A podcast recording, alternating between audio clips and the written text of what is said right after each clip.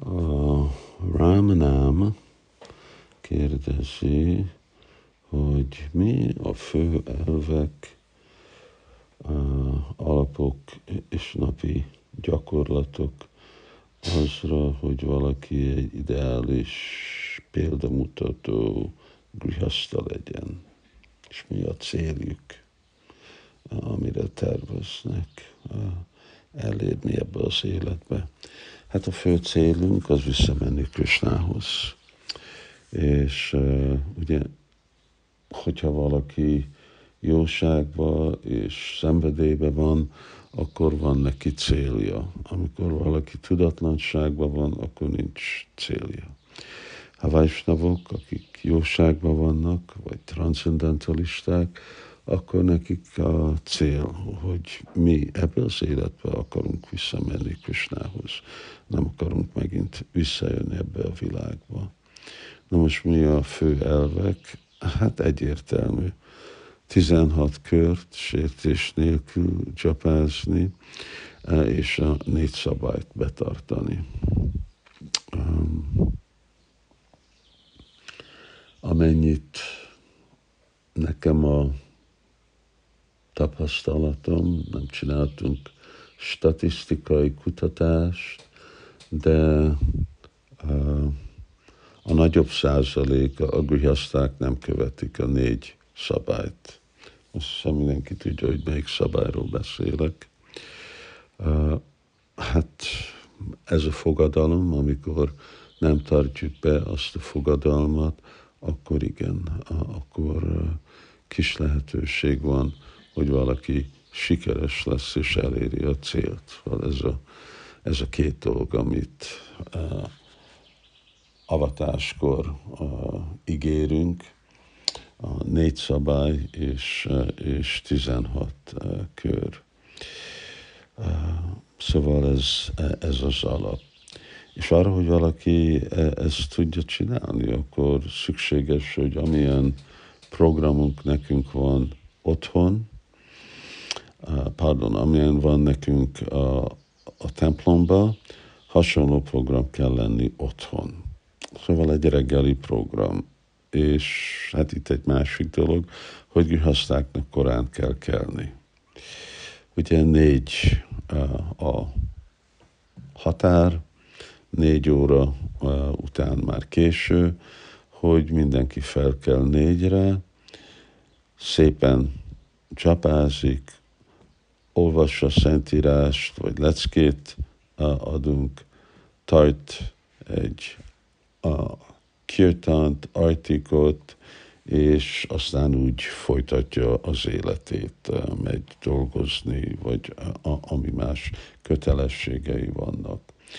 Szóval enélkül a minőségű a dolgok, hogy reggeli program, minőségű csapázás, és igazából uh, mindig kapcsolatban lenni Bagutammal, akkor legyengülnek a bakták, amikor legyengülnek a bakták, akkor nem tudják szabályokat betartani, és aztán kezdik hanyagolni a szent nevet is.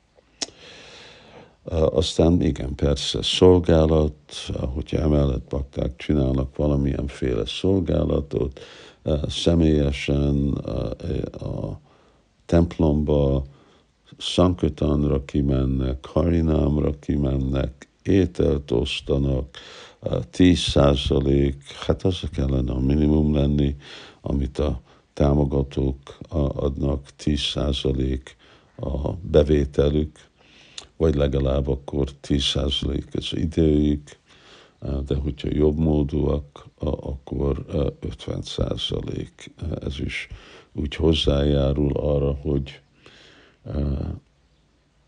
biztosítja, hogy valakinek ez a aham, mama, én és enyém, ez az enyém dolog, e, ez ne legyen túl erős, amikor mindig kell nekünk. Ez a célja az adományozásnak, hogy amikor mi adományozunk, akkor akkor hát igen, átadjuk valaki másnak, igazából itt átadjuk Kristának, intézménynek, az, ami én dolgoztam, és akkor ez a én, enyém valami, az enyém, ennek a csomója csökken.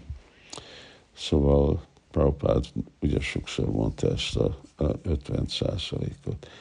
És hogyha ezeket a dolgokat csináljuk, aminek mindegyiket lehetne ugye részletezni, akkor igen, akkor sikeres tudunk lenni, és vissza tudunk menni e, ebbe az életbe.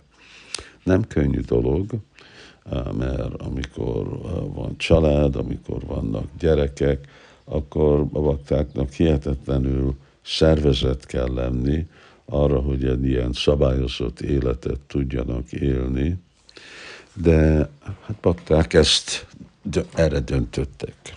Ezt döntötték, hogy ezt fogják eh, csinálni, és jól meg kell gondolni, eh, hogy hogy haladnak előre.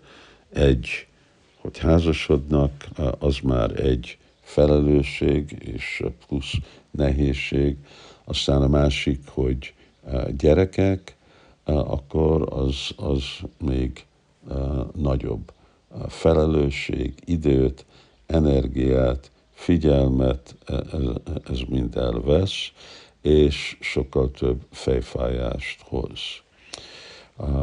Nem egy, nem egy dolog, ami olyan könnyen lehet hangsúlyozni a, a Krishna tudattal.